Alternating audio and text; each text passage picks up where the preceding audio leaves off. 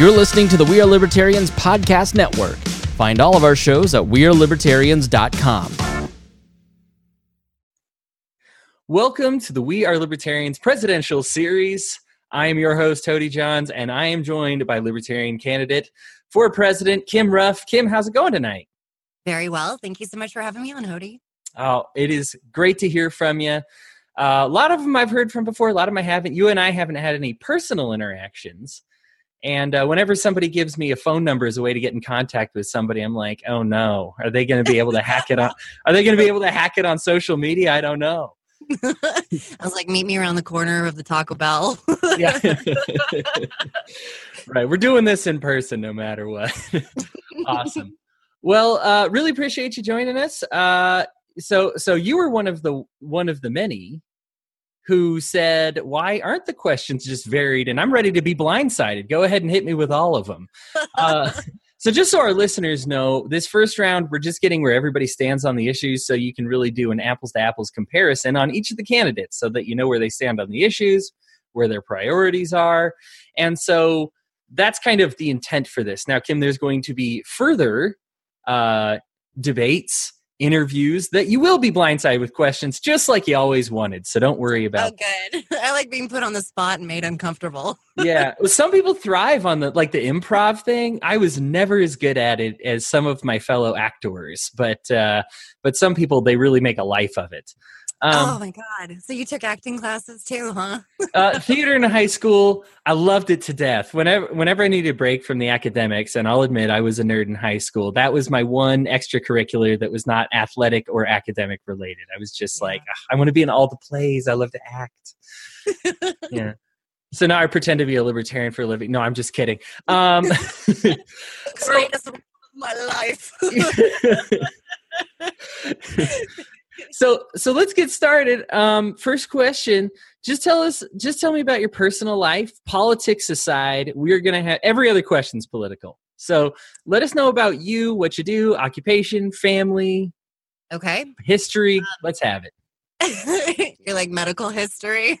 Uh i mean if you want I find that people don't won't stop you from giving too much information, and mm. I, I as a member of the media, probably should encourage you to give me more information. But you're the presidential candidate; you decide what you want on the record, right? okay. All right. Well, my name is Kim Ruff. That is my maiden name. My married name, although I am divorced, is Richards. I am born and raised in Arizona. I'm 37. I'll be 38 on February 28th. Um, I come from, my folks are actually one of the few families that are still married. I have an older brother. Um, let's see, I work as an operations director for a custom plastic and steel fabrication plant that specializes in the high purity industries. So we work with the semiconductor and biomedical industries. That's what I do for a living. Um, my education is I have dual baccalaureates in communication and political science. And prior to that, I got an associate's in applied science and motion picture television. Hence why I took an acting class because I wanted to be a film critic. So that's uh, that's kind of my educational background, and then my career background. I live in Peoria, which is a suburb of the greater Phoenix megatropolis. And uh, I have two children a daughter who's six years old, a son who is four, and I live here with my fiance, Johnny Adams, who is the host of Blast Off with Johnny Rocket and Raylene Lightheart. Yeah, uh, awesome. uh, and that and that uh, Johnny has some political persuasions, from what I understand as well. He has some opinions. I yeah. mean, he, you know, he's a bit of a wallflower, but he, from time to time, will articulate them on the air loudly. Yeah. yeah. oh man, it, yeah. If if if I ever don't get the two minutes of hate, I feel like my day is a little incomplete. Um, I love his hate speeches. Yeah, sometimes longer. so let's talk about your liberty journey. How did you get to the liber? How do you get to libertarianism? I find that nobody's born into it. So, so what's your what's your journey to it? Okay, um, my family they're actually what would be considered. My folks classify themselves as Reagan Republicans, but we're from Arizona, which is Goldwater State and I'm very much, or I was, a Goldwater Republican. So when in 2005, and particularly after 9 11, we started to see the GOP shift much more to neoconservatism, become incredibly hawkish, enter into Iraq and Afghanistan with very little rationale. Um, I just got really disenchanted with the GOP and disgusted with their behavior. And a friend of mine said, You know, based on your political views and the things that you talk about, have you ever looked into the Libertarian Party? And I said, No, what's that? So I looked them up online and I read their platform and I was like, Oh my God, these are my people. so that's where I changed my political affiliation. But I didn't become involved in the party until about 2009 after I graduated from ASU. And the political science degree was actually sort of supplemental. I had, folk, like I said, I wanted to be a film critic. So communication was to go into the journalism end of it. But I took so many electives in political science just because I found it so fascinating, particularly international relations, foreign affairs, national security, stuff like that. That they were like, you know, if you just took one more class, you could get another degree in political science. I'm like, oh, okay. So um, in 2009 when I graduated, which was the year, incidentally, that Obama was our speaker at my graduation, and I refused to do it because I did not want to have Obama speak at my graduation. Um, I kind of carpet bombed every single think tank and periodical organization that was even tangentially libertarian to see if I could get a job. And the Arizona Libertarian Party was the only one who had contacted me and they were like, we could use somebody with your skills. And I was like, great. How much does it pay? And they're like, nothing. so that's kind of how I got involved. And I've been involved ever since. Awesome. It's uh, there's a lot of volunteer work in the Libertarian Party. I'm not saying they're cheap, but uh, it's there's a lot of volunteer work. Um, yeah. Libertarian Party is one of those places where if you're like, I would like to be a political director, they're like, you're hired. like done you can go ahead and update your Facebook status, and that will count as your first eight paychecks. Uh, yeah, exactly. My yeah. TV looks good. right. Right. Okay. Well, uh, don't get along with the Republicans. Don't get along with the Democrats. Sounds like you're well on your way there. Uh, what's yeah. the let, let's let's talk about the pre- let, let's say you get the presidency. We're going to start there, and we're going to count down. You're the president. Let's talk about the number one, I'm going to go one through three, but your biggest issues facing America, and how does a Kim Ruff presidency take care of those biggest issues that you see facing America today? My goodness. Um, yeah, I've meditated on this a lot because I know that you had wanted to ask about our top three major issues and what we wanted to tackle. Um, they're also equivalently important, but I would say, for the sake of discussion, targeting the military industrial complex. That accounts for 70% of our budget. It has businesses that are obviously the beneficiary of crony capitalism. It's what uh, Raytheon, Boeing, Lockheed Martin, Northrop Grumman, um, and General Dynamics are the top five that are beneficiaries of all these huge government contracts, and they are they profit heavily off of the war machine. And because of the fact that we have, as Eisenhower warned us on his exit address, that we would be we needed to be mindful of the military industrial complex. We have since such time continued to engage in aggressive actions, trifle in other countries' affairs, and basically create the situation where we as Americans are no longer defending the world or defending ourselves. We're not really actually making the world safe for democracy. What we're doing is terrorizing the rest of the world. And we're doing that with the assistance of Israel and some of the other coalitions that we have on the international stage. And if we really think about it from that perspective and we recognize what's happening, we realize we're not the good guys here. you know, North Korea is as not big of a threat to us as we actually make them out to be. It's a lot like 1984, where we say Oceania has always been at war with Eurasia. Much of it is saber rattling, and they do that to continue to build the war machine so that they continue to have the revenue from it.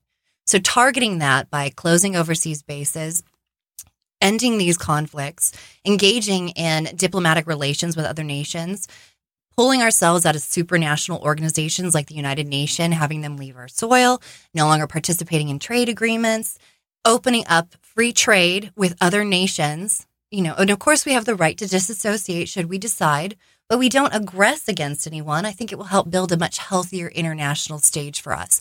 And it will mitigate the extraordinary loss of life and property that war naturally brings. So that would be probably my number one priority. And it would be relevant to my role as commander in chief. That's uh, an excellent point. That's something the commander in chief needs to get a hold of, and something that our last few presidents have let slip through their slip through their fingers. Uh, you mentioned the top five recipients of uh, you know government grants, government money in order to keep the military complex going. Uh, let's see here. Lockheed Martin, Northrop Grumman, and Boeing are all in the top. Uh, let's see here. Each of them pay over $250 million a year in lobbying uh, mm-hmm. each. So if you were to even divide that among every politician, I mean that's still an astronomical amount for each politician. I mean it's just it's it's pay they're paying a small amount to get a large amount to stay at war. I mean it's right. just uh, yeah. So all right, let's talk about problem number 2 and how you would fix it. Okay. Well, again, relevant to my role as the president and keeping it with in line of the scope of responsibility as defined by the Constitution for the executive branch. I think the next thing that I would probably focus on is criminal justice reform.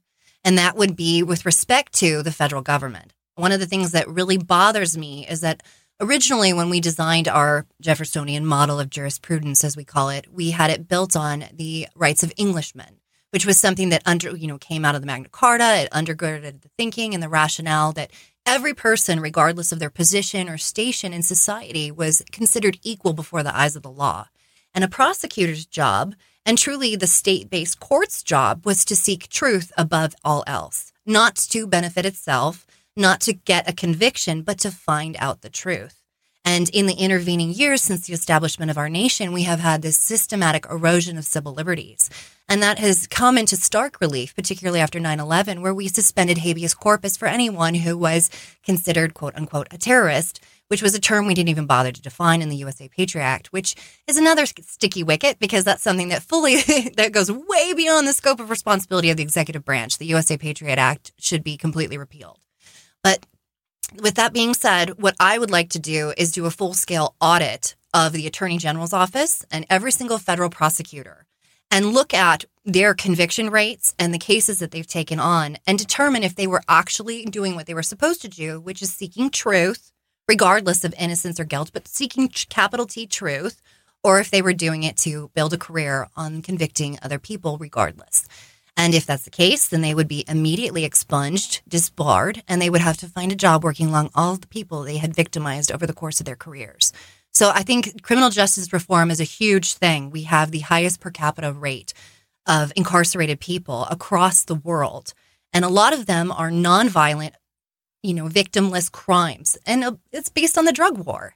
So we need to end that immediately. We need to pardon I can't do it on a state level, but I can certainly do it on a federal level. Pardon all nonviolent, victimless criminals and give them back their natural their rights, their right to participate in the electoral po- process, their right their right to no longer be considered a felon, to find you know gainful employment. I can't give them back their lives, but I can certainly give them back their citizenship. Yeah. Uh, I mean, especially at the federal level, I think that has actually the highest rate of victimless crime uh, incarceration. Uh, I actually only know this number because I just looked it up, but 93% uh, victimless crime um, yeah. the federal level incarcerated. And that's countless families. I mean, just getting torn apart by some doing something that didn't hurt anybody. Um, right. Let's look at problem number three and how you fix it. Okay. So problem number three. Um, hmm there are so many things that could actually be addressed. But obviously, the big one that we're all talking about right now on the national scale is this question of immigration and how do we handle immigration? Now, I can completely understand the rationale where they say they don't want people who are going to be potentially hazardous to society, cause this, you know, financial burden or cultural burden because they don't integrate or they don't participate or they bring their values or politics that run counter to our belief system and therefore erode ours or they benefit off of welfare. So we want to put a kibosh on that and end that. But the problem with this whole issue is that it's created by government policies. And if we address those government policies instead of trying to build a hedge around our nation, I think that that would actually address the issue. And so there are probably about five or six things that you could tap into, which is one, if you want to get rid of the issues concerning illegal gangs and the whole drug trade, then you need to absolutely end the war on drugs. That has to end because we've created a black market that we would no longer have this issue. The second thing is we need to stop taking on the Second Amendment. We should stop trying to get people's guns from them. That is what creates, again, another black market situation. So that will mitigate narcotics coming across the border and illegal firearms coming across the border. The third thing we would need to do is we need to privatize all public lands. So instead of people complaining about, well, you know, what do we do with these parks or what do we do with these public lands or these major areas or whatever? We don't want people just walking on them. We'll privatize it and let the person who owns the property determine whether or not they want to build a fence and, you know, put in a gun turret or something. you know, it's up to them to defend their property and determine who can and cannot pass across it. Um, the fourth thing that we would want to look at is obviously welfare. Welfare is a situation where you're robbing from every single person, putting it in a pot, and then you're giving it proportional to people's declared needs. And losing 20% of it along the way, right? Right, because we obviously have to pay somebody to figure out how to portion it out. so, yeah, I mean, you're getting what, like 10 cents on the dollar, I think is like the rate of exchange on that. So, we should get rid of welfare and encourage more community development, not through government policies, but just through building up our own communities as libertarians and engaging in charitable, voluntary relationships with people. And that is something that we can do. And probably the fifth thing, and this this is debatable and we can all hash this out in a dialogue. Sponsorship is actually something that we used to do, which is we used to have people in the community, particularly during World War II, where we would say, okay, I know this family who wants to immigrate from Germany and I can vouch for them. And if there's any issue that comes up with this family, that's on me. I take care of them. I'll look out for them. I will make sure that they have a place to live, that they are not a burden to society. So sponsorship is something to actually look at. I know that there, one of the things that we say sometimes is that you don't have the right to curtail the free movement of people. And that's true, you don't. But in a totally anarcho capitalist society where all land is privatized, people don't have the freedom of movement. It would be trespassing if they just went across land. So you deal with that by permitting people to have private property and then having sponsorship where people take personal responsibility for those individuals. And I think that if we did that, we would, again, build up the community and erode government and that need for them to fix our problems. So that's my third thing. Yeah, a six step program for your third most important thing. That's impressive. That's impressive. Um, well, yeah, the seventh step is we find all the people we've hurt and we apologize. yeah. oh, the apology tour that went over well for Obama. Yeah. Uh, no. Oh God. Yeah. um, so let's let's back up from the presidency and let's just talk about getting elected. Let's say you've already won the primary. We're going against public, or, you know, you're going against presumably Donald Trump and whoever the Democrats uh, throw up there. So I'm going to break this down kind of faction by faction within the Republicans and Democrats because even if you take 100% of the libertarian vote, you get 13 to 16% at, at best. If 100% of them show up at the polls.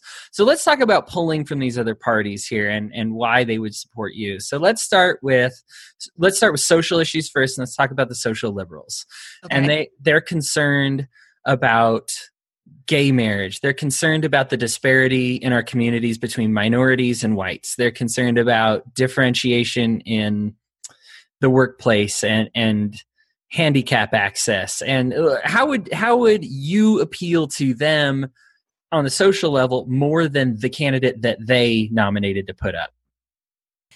Well, to be quite honest, if their if their solution to these concerns of theirs is government, I'm not going to appeal to them. They're not going to like what I have to say.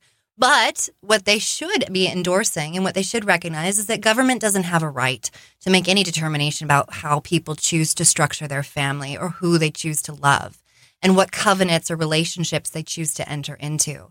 That's never something that should have any business, and that should be the appropriate answer regarding gay marriage. Secondly, with respect to discrimination laws, I think all of those should absolutely be repealed because they're creating an unfair advantage. They are disrespecting the uniqueness and the merit of each individual by looking at them looking at them as a statistic or as an identity independent of their own unique character traits and capabilities. And in so doing, they are creating something where we have a weakened economy and we have people in positions that they really weren't appropriate for just in order to fill out a quota. So discrimination laws should be absolutely repealed. Affirmative action should be absolutely repealed. Additionally, I think everybody has a right to discriminate. I think businesses absolutely should have a right to say, I don't wish to have this individual or this group or have you come on my property with firearms or whatever criteria they wish to establish because private property rights trump all. Granted, they will lose business and they will have to make a choice. Do I want to continue to discriminate against certain groups and classes of people, or do I want to open it up in order to be economically profitable? But your property, your rules. And that should be the case always. So when you end up using government to make a law to restrict the rights of other people, invariably it will come to pass that that same law will be used against you. So if you want to encourage healthier relationships with people or tackle on discrimination, the best way to do it is vote with your paycheck and not endorse businesses that engage in policies you don't personally agree with. That will force their hand and they will have to choose to pivot or die. You know, they uh uh, Ray Kroc, when he founded McDonald's, was like, "Why would I not serve black people? I'm aware I don't have to, but why would I? Why would I cut out a huge chunk of money that I can get? I mean, I I, I, don't understand why it's bad business, and it was even dying even before the uh, Civil Rights Act. And and I'm I understand the Civil Rights Act, and and it did some good things as well as you know tread on a few property rights, but um, I kind of understand I understand a, a, little bit of the argument there when you just say, you know, I think the free market is probably going to fix most of this. Uh, right. Attempting to eradicate all of it at the government level usually makes it worse instead of better. But uh, right, right, because there's always going to be that sort of contrarian nature where we dig in and push back, like, don't tell us what to do.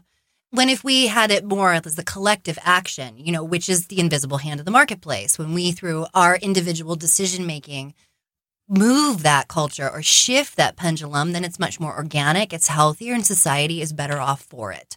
So you can never force a good idea. It is something that will happen organically through the free market. Sure. Um, all right, let's move on to the social conservatives now. Let's say they're concerned about traditional marriage. They're concerned you've already addressed immigration, but a little bit of that. Um, we're tired of getting our. They say you can't have a church visible from, you know, a cross visible from your church if the church is visible from a highway. And they're thinking about taxing churches now. Um, um, and that's kind of what I'm scared of as a social conservative. Why would they be more satisfied with you than Donald Trump? Well, um, again, kind of like the social liberals, if their answer to what their concerns are is government, they won't like me. But they should like me because I firmly believe that your good government begins with you, that the family unit, regardless of its composition, but the family unit, the neighborhood, the community, building that relationship on that level is the last bulwark against tyranny we have gotten to a situation where we've had people pull away from their relationship with each other. They're much more disconnected. Like we have, it's very bizarre because we're incredibly connected through the internet with each other, but we're very isolated and disconnected from our immediate neighbors. There's a lot of people who tell you, I have no idea who's on my city council. I've never been to a meeting. I don't know who are the people that live within you know, a quarter mile radius of me, unless maybe they use the Nextdoor app, but that won't even tell you what their names are anymore. so, you know, we're very, we are increasingly disconnected from one another. And in so doing, when we see something that bothers us about society, like I'm concerned about the homeless, our immediate response now is instead of banding together with our neighbors and maybe collecting food and, you know, or going to a soup kitchen and helping out, our answer is, you know, I'm going to vote for a candidate who's going to take more of my money and my neighbor's money and use it to help this problem. So if we recognize the value of community and the value of local relationships and the family. And we recognize that it is incumbent upon us as libertarians. We are huge advocates for personal responsibility.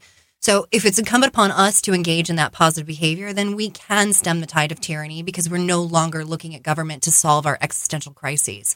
And, you know, for those of you who do believe, church is absolutely one of those non governmental organizations that is an answer to it, just as a charitable organization is or a 501c3 nonprofit. So that is something the social conservatives should like, but I do not believe in legislating morality. I think that is not the role of government at all. So if you, you know, again, this comes back to the right to disassociate. If there are certain things that you don't personally like, don't you personally do it, and don't you personally associate with people who do things you disagree with. But don't make government tell others how to live their lives. Sure. The um it's sad because a lot of those candidates that you talk about them voting for oftentimes make it then illegal to take care of the the homeless on their own or, right. or you know for a church and or to feed them or whatever like that so let's move on to economy now okay. um, and let's again let's start with the left right order the economic left i am sick of seeing big governments get or you know big uh, corporations get these tax breaks and we're always picking on the poor and their food stamps and we're not looking at, at, at these big businesses and they aren't paying their fair share and why would I be more drawn to a Kim Ruff presidency than I would to one of my Democrat presidencies? Okay. Well, the with social okay, so socially economic people or economic liberals or however you want to classify them, they are halfway right, which is they're frustrated by the fact that they see these corporations getting all these kickbacks from the government and then they're like down with capitalism. But what they're conflating is legitimate a free market economy, which we do not have, with crony capitalism, which is what they're observing and why it's so negative. They're looking at these businesses that have benefited from huge government subsidies and tax breaks and have benefited from having lobbyists in the pocket of politicians who make rules and regulations that penalize competition and give them an unfair advantage and thus allow them a monopoly on the marketplace. So they're frustrated by that because they feel like big business is out there to, you know, destroy the little guy. And to some extent, that is.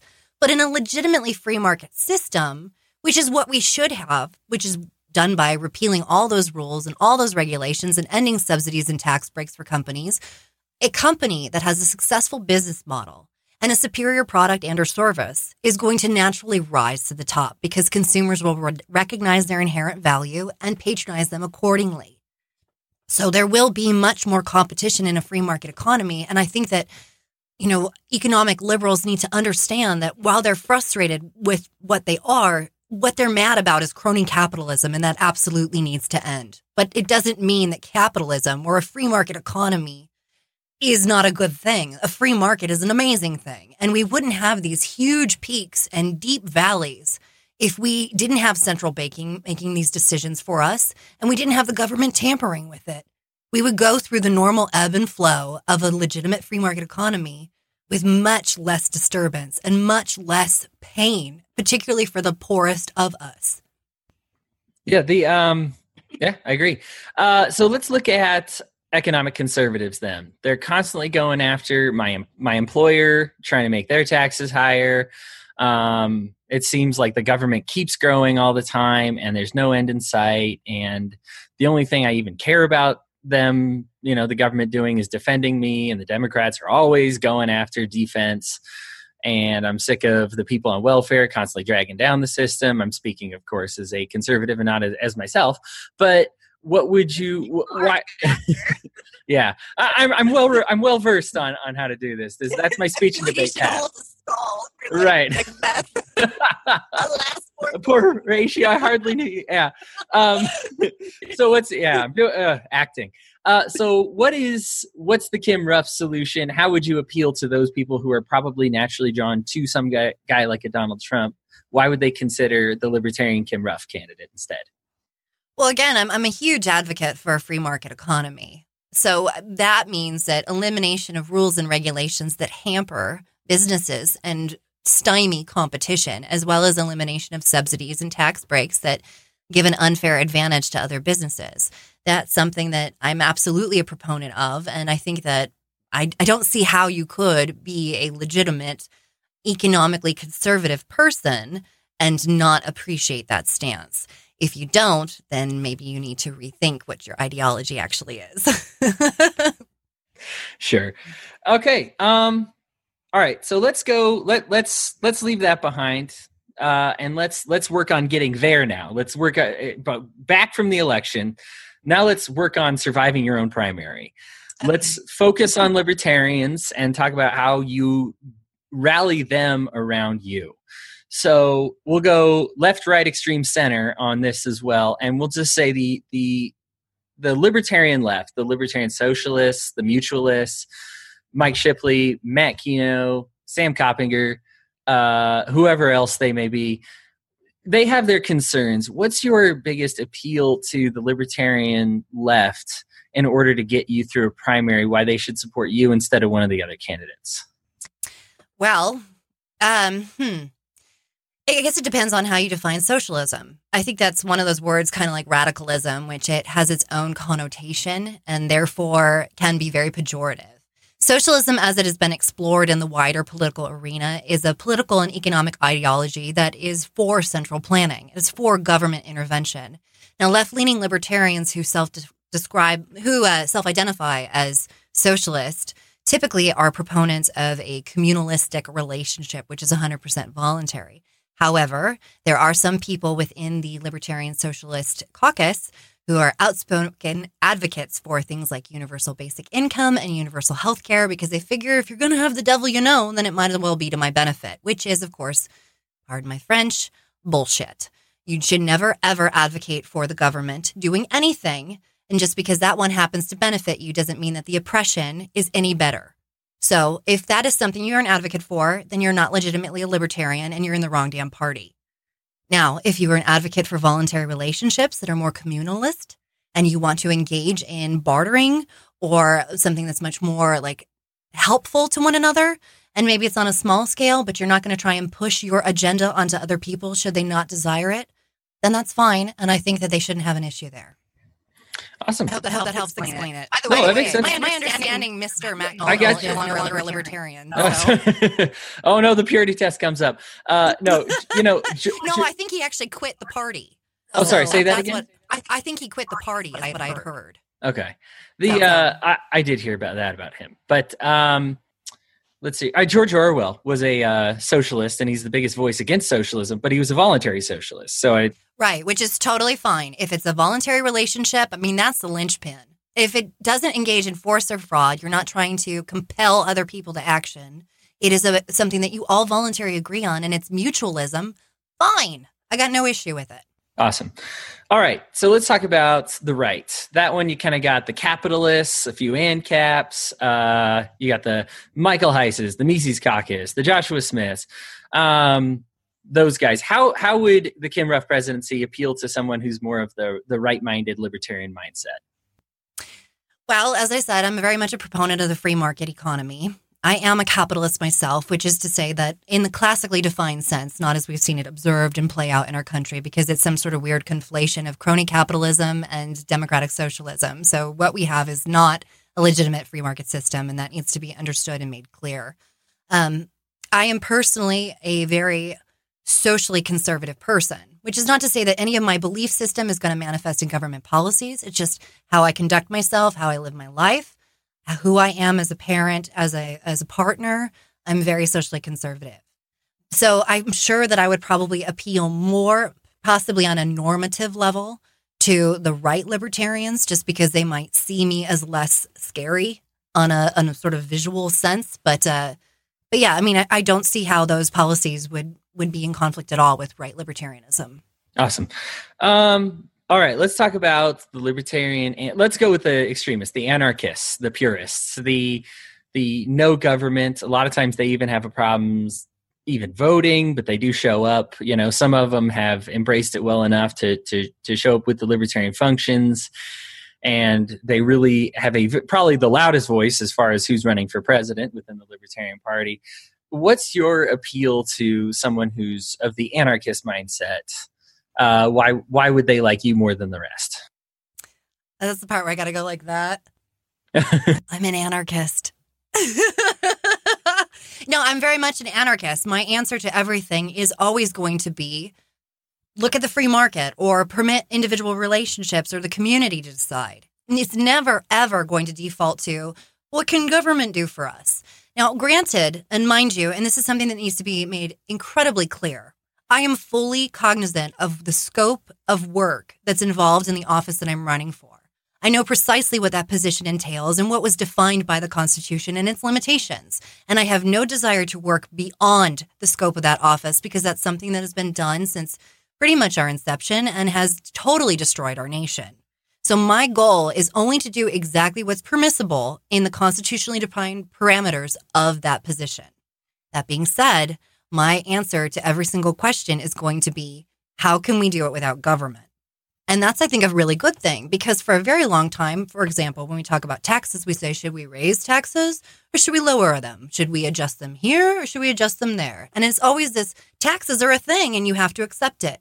Nobody ever says, do, what, do we really need to tax at all? Is that something that we should be doing? So maybe having somebody who says, do we really need government doing this is actually a very, very good thing. Now, as far as my non voting anarchist brethren, please, guys, I understand your rationale that voting is aggression. And you're absolutely right that we do live in a tyrannical system. That being said, it is the one that we have. And if we're going to fight back and not have a revolution, then you probably need to get out and vote. The uh, two things you brought up one is I say, what's the difference between someone who protests and doesn't vote and stays at home and is too lazy to vote? Um, one of them voted for a, gor- a gorilla. yeah. Harambe got a few votes. That's right.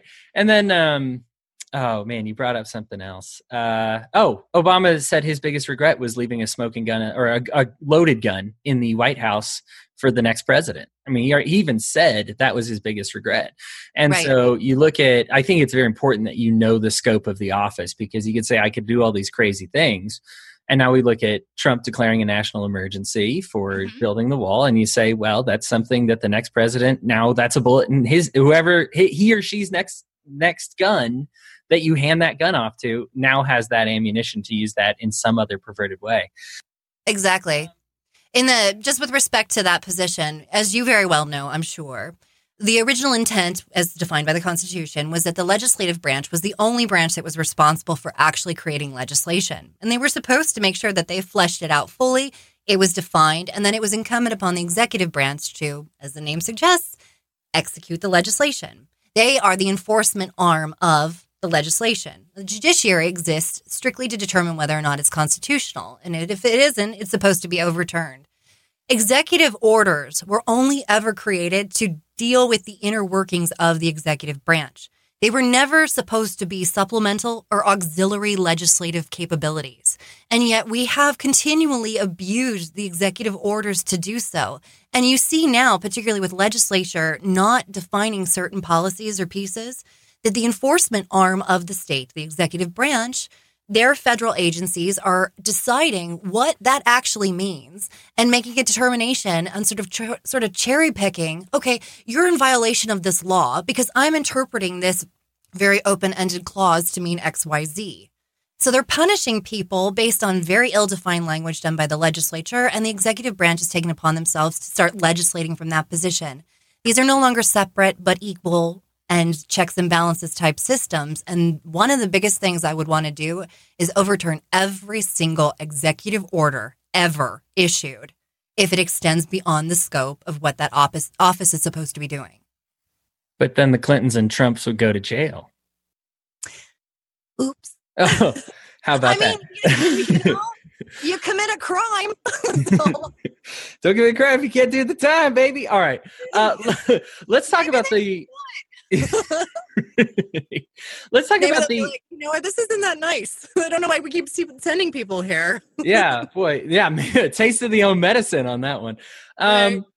Let's talk about the moderates. They're the ones who generally actually choose the president. They've given us Gary Johnson, they probably were going to give us Bill Weld. They're going to give a, a, They already gave us uh, Bob Barr. They're the ones who classically show up at the the convention, and they're the ones who send the most delegates, and they're the ones they think that change comes in a suit. Uh, what is your best appeal to the moderate, the minarchist members of the party that you're the right person for them? Well, I think, uh, no offense to my my competition that is also an anarchist because I do have a lot of respect, particularly for, you know, Arvin Vohra. I have a lot of respect for them and their positions. I think the fundamental difference between me and some of my competitors and other anarchists is that they're not also pragmatic, which is to say that they talk about, I'm going to go in there and I'm going to systematically decentralize the government. I'm going to get rid of all these things that I actually cannot technically get rid of because that's not what the president does. And I understand actually what the president does. I studied government. I know how it functions. And I know that if you want to accomplish something, you have to work within the set parameters. And again, like you were talking about the smoking gun, if you push beyond the appropriate bounds of a position, you set a dangerous precedent. It might benefit you today, but it's going to bite you in the butt tomorrow. And that is not something I want to do. I would like to be able to get in there and affect as much positive change as I reasonably can and encourage things to go back to a state and local level and ideally, ultimately to the individual. But again, that's up to the states and localities to decide, not my job.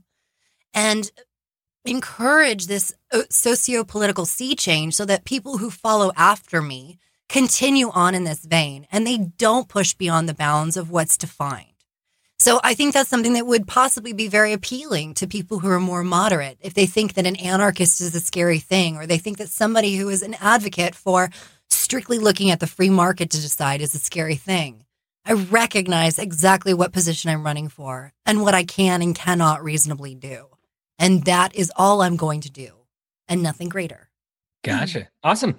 Um, okay. So so let's okay what makes you the best let's compare you to everybody else who's running so far and let's just keep it general why are you the best libertarian candidate for all libertarians why why why are you better than anybody else who's who's declared so far well truthfully if a if my fellow candidates are advocates for strong libertarian principles and speaking that message boldly and unapologetically, then the only difference between me and them is largely a matter of, you know, visuals, reputation, um, background, and delivery. Is that's really what it is. That's the only fundamental difference. And then at that point, it's up to the delegates to decide what they prefer and who they think, you know, would be the best representative for them. Um, if they are not advocating for libertarian principles and they're not doing so boldly and unapologetically, then they're not really a libertarian. And that's the difference between me and them. Gosh, more of that purity talk. I don't know, Kim. Well, no. it's, a, it's a very well defined philosophy. There is no mixed message about what we as libertarians believe. So either you are or you aren't. You can have libertarian leanings, and I'm happy for you. I'm glad that you're here because that means that's one more person who's thinking about and talking about and putting forth those ideas. But continue to allow your mind to learn and understand fully what we believe in. That's the only thing that I ask. And it's not about who is the one true pure or, you know, was the one true Scotsman fallacy or whatever, because let's be honest, there's like only one person and he's probably dead. the last Scotsman has fallen, everybody. Um, so do you want uh so let let's talk nuts and bolts as we're winding down here. What I've worked on a campaign before at the presidential level. I'm not proud of it, like you, as an ex-Republican, uh, and I put a lot of time and effort into it. And I find that the president's job is like 90% raising money, and the other 10% or the other 9% uh, spending time with important people and making business trips and talking with locals and the other 1% is sleeping. So you're when we talk about the the your plan do you have a plan in place to make that happen if if indeed you're selected to get the money to get the revenue to mm-hmm. meet with the people that you need to meet with? Let's hear what that plan is for you. Well i love babies so i'm glad to kiss them no, no jokes aside. I mean, I do love babies, and I will totally like hold your kid. but um, yeah, the the best way that our campaign is doing this is it's a couple of different things, and this is what makes us so very unique. First of all, both John and I, I mean, we're running as a slate, which is practically unheard of because, as you very well know, when it comes to convention time, the delegates will select independently of one another who they wish their presidential and who they wish their, wish their vice presidential candidate are going to be. So that's a rather odd thing. On top of that, we are activists first, not candidates. We, you know, John has run for office multiple times. The only time I ever proper ran for office was as a write-in candidate for state mine inspector because I was the only person in the Libertarian Party who qualified for that weird position here in Arizona. So, um, gay manufacturing. So yeah. I know, I know things. is he going to go by John on the slate? I need to know this. This is important. John Phillips? Oh no. yeah. Yeah, no, no. Are you thinking Johnny? I was like thinking Johnny. Johnny. oh no. no. I didn't. I didn't know this. This is news to me. Okay, so oh, you no, and John Phillips are running yeah, John, as yeah. president, the, vice president combination. Correct. Yeah. So okay. we're running as a slate. And the reason why we're doing that is, is because as activists who have worked on previous presidential can- campaigns, I worked for Darryl Perry um, as his communications director in 2016. And then I worked as the event coordinator here in Arizona for Gary Johnson um, is recognizing that it is one of the biggest struggles that we've ever had with our presidential candidates as libertarians is feeling like they're kicking the love back to us both as activists on the ground and recognizing our down ticket candidates who actually are the ones who have the highest probability of getting elected and affecting positive change in office. So uh, many times during 2016, for example, when they were making campaign stops, they would completely snub the libertarian candidates and instead go glad hand some GOPers. So one of our big things is, first of all, it's not really about me and John. Not really. I mean, yes, we're the the people out front and we're putting our face out there, but it's about the message. It's about what we believe as libertarians, what libertarianism is and how that manifests in policies and programs. So that's one. And because of that, then that means that it doesn't just have to be me and John talking about these things. So we have this amazing campaign team that is growing exponentially all the time. I mean, we've got people lined out in every single state as directors who have their own teams. They're building up this groundswell of momentum, not because of me and John, but because they're libertarians and they want to represent libertarianism. So at any convention, at any event, they're constantly going to be talking about libertarianism. What does it mean? What is the message? What are we fighting for? Who is it that's here locally that is doing amazing things and representing it and being our standard bearer? So that's one of the huge things that we're going to do in order to get out as much as possible. Additionally, you can do so much thanks to the internet and, you know, access to digital capabilities where, you know, as you very well know, you're currently in Utah, I'm here in Arizona, we're having a whole conversation and people are going to see it. So I can't necessarily be at every single convention, but I can certainly do something like Skype or do a pre recorded message or have surrogates who are great representatives of libertarianism there. So, as far as money goes, we are collecting money. We're taking donations. Our website just went live. So, we are going to basically build as many direct relationships as we can with as many people as we can. And if they support what we're doing and they want to encourage not just us as you know, these functional figureheads for this message. But the 10% that we're going to be kicking back financially to the down ballot candidates, then they can donate to us and assist in this movement. But this is greater than just two knuckleheads running for office. This is people who are saying this is what libertarianism is, and it's time that we fight back. Awesome. So that actually feeds right into my very last question, which is I've heard this interview. I really like Kim Ruff, or really don't like Kim Ruff, and really want to get a hold of her. And that's okay. Yeah. I, I, love to talk. yeah, and or I want to get involved with the campaign, or want to donate. Like, let give us where we go to get in touch with you and your campaign if we're curious about your presidency. Okay, so you can find us on the interwebs at Ruff Phillips 2020.com or .org. They all roll into the same website. So that's R U F F P H I L L I P S 2020.com. Additionally, you can find us on Facebook at Kim Ruff slash John Phillips for POTUS and VPOTUS in 2020. That's our Facebook landing page, and that is handled by our totally awesome communications team. And there is a huge group of people who are on our team that are working for us. If you want to volunteer, Aaron Pyle Metters and Michelle McCutcheon are our two liaisons there. Our campaign manager is Emily Hurtley. Our political director, so if you are interested in writing policy pieces, is Jared Hall.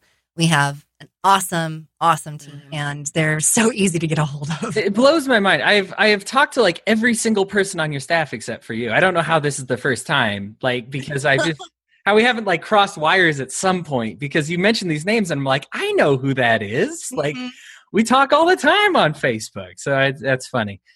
Yeah, actually, as far as Facebook goes, I I, killed my social media account again. that's totally fair. We on uh, We're Libertarians actually had a big uh, book club episode where they talked about downscaling it, and we are in the process of that. So, are you trying to get off of Facebook totally? Well, some some of us are. In fact, uh, we had two people outright quit uh, for the staff, just get off of the Facebook entirely. They're still in the Messenger because that's how we converse back and forth. Yeah, that's how we yeah. tell the whole, give the group whole messages. Um, I've limited myself to only being on at certain times of the day. Um, and just say, you know, I've got these hours to respond to people, but other than that, I need to get out of what I'm doing here. I think arguing is so fun. it, it's a great time, and and dude, on days when I mess up, it's usually because uh, somebody on the internet is wrong, and I have to fix it. it's terrible. it's terrible, but you know that, that's that's the way it goes. But uh, you know, it's um, let's see here. Uh, ben Sasse actually wrote a book called Them, which is kind of an attack on social media and what we're doing. He's a U.S. senator, and he didn't need social media or to even have an account in order to win an election. So for me, I was like, it, it, you you have this internal feeling that life is passing you by when you're not on social media, and the opposite is true. Yeah. I, I'm I'm really kind of trying to realize that more and more, but uh, I, It's so weird because, you know, I've killed my Facebook account Mhm. four times since I was 24. So that's Zo- 13 years. zombies keeps coming back from the dead. Well, you know, I I mean, I'll proper delete it. I don't even deactivate it. Like I delete it, and I'll have a good stretch of time, like maybe a year or two years or whatever, where I'm not on it, and then I'll get back on it, and it's like so thrilling to be like, "How have you been? I haven't talked to you in two years." And then you kill your Facebook account again, and there's only like five or six people who consistently talk to you outside of that. And you're like, well, maybe that's a good thing because I can't love all of you. It's really hard. right. Well, and I had the horrifying realization that I don't. E- my family's not even at the top of my feed anymore. Like it's always these other people that I'm interacting. It's like a political operative system, which is fine, but that's not social. That's not social any. That's not social media. That's Yeah. I'm not even socializing. I'm advertising because I'm a member of the media. It's Right. media using a social platform. It's yeah. It's it's. I can go on. I'm getting way sidetracked. I told you that was the last question there, but uh, Kim Ruff, I I really appreciate you coming on the program. Like I said, this is going to be a whole series. I'm sure you get invitation to all those things too, uh, because you're so excited to get ambushed with questions. So I'll I'll do my best to dig up as much dirty laundry as I can on you. Uh, but I'll give it to you. Are you kidding? the uh, okay, you'll give us your white water. Fantastic. That that Yeah. saves me a lot of steps. I got nothing to hide. awesome. Well, thank you so much again for coming on the show. Uh, listeners, if you uh, appreciated and enjoyed this, please continue to throw us a share, throw us a like, share us around on Facebook. Uh, especially if you're excited about Kim, that's how people know more about who she is, is by clicking and finding out about her. They find out who's running for president. Those are always uh, those always get like eight times more hits than any of the rest of our podcasts. So don't feel like you're sharing it into the darkness. It needs to be heard. Um, but yeah, that that that is that. Thank you so much for listening, and you enjoy the rest of your day. Thank you, Hody. I really appreciate your time.